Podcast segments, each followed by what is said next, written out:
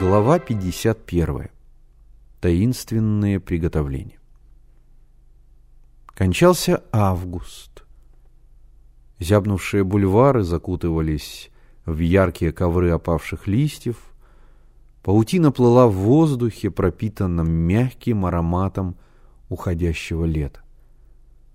Миша, Генка и Слава подошли к Новодевичьему монастырю.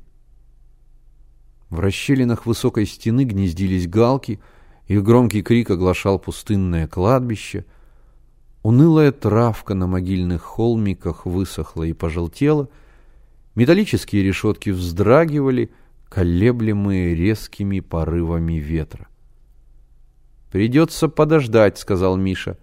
«Они, наверное, скоро придут». Друзья уселись на припавшую к земле скамейку — «Половину покойников хоронят живыми», — объявил Генка, поглядывая на могилы. «Почему?» — спросил Слава.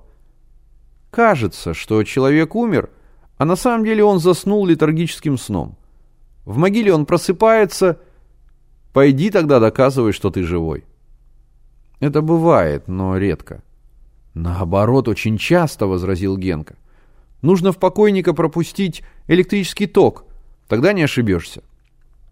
Новая теория доктора медицины Геннадия Петрова. Прием от двух до четырех. «Смейтесь, смейтесь», — сказал Генка. «Похоронят вас живыми, тогда узнаете. Смейтесь». Потом неторопливо спросил, «Когда они придут?» «Придут», — ответил Миша. «Раз обещали, значит, придут». «Может быть, все же лучше пойти в милицию и все рассказать?» — предложил Слава. «С ума сошел?» — рассердился Генка. Чтобы милиции весь клад достался, а мы с носом? Успеем в милицию. Прежде надо все как следует выяснить. В общем, как решили, так и сделаем. Из монастырских ворот показались Лена и Игорь Буши. Они поздоровались с мальчиками и сели рядом. Лена была в демисезонном пальто и яркой косынке.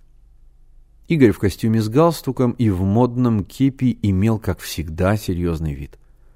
Усевшись, он посмотрел на часы. Кажется, не опоздали. Лена, улыбаясь, оглядела мальчиков. «Как поживаете?» «Ничего», — ответил за всех Миша. «А вы как поживаете?» «Мы тоже ничего. Недавно вернулись из поездки». «Где были?» «В Курске были, в Орле, на Кавказе». «Хорошо на Кавказе», — сказал Генка. «Там урюк растет». «Положим, урюк там не растет», — заметил Слава. «Как с нашей просьбой?» – спросил Миша. «Мы все устроили», – пробасил Игорь. «Да», – подтвердила Лена, – «мы договорились. Можете ее взять».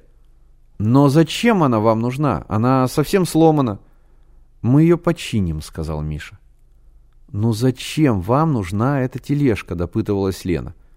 «Для одного дела», – уклончиво ответил Миша. «Я уверена, что вы ищете клад», – сказала Лена. Мальчики удивились, почему ты так думаешь? У людей, которые ищут клад, ужасно глупый вид. Вот и не угадала, сказал Генка. Никакого клада мы не ищем. Сама понимаешь, уж кто-кто, а я такими пустяками заниматься не стану. Ладно, сказал Миша, шутки в сторону. Когда мы можем взять тележку и сколько мы должны за нее заплатить? Можете взять ее в любое время, сказала Лена, а платить ничего не надо. — она цирку уже больше не нужна. Списано. По бухгалтерии, солидно добавил Игорь. Он встал, посмотрел на часы. Лена, нам пора. Мальчики проводили Бушей до трамвая. Возле остановки притопывал ногами, потирал зябнущие руки лоточник. Его фуражка с золотой надписью «Моссельпром» была надвинута на самые уши, а завитушка, идущая от последней буквы, согнулась пополам. Мальчики купили прозрачных и угостили бушей. Потом Лена и Игорь уехали, друзья по Большой Царицынской через Девичье поле отправились домой.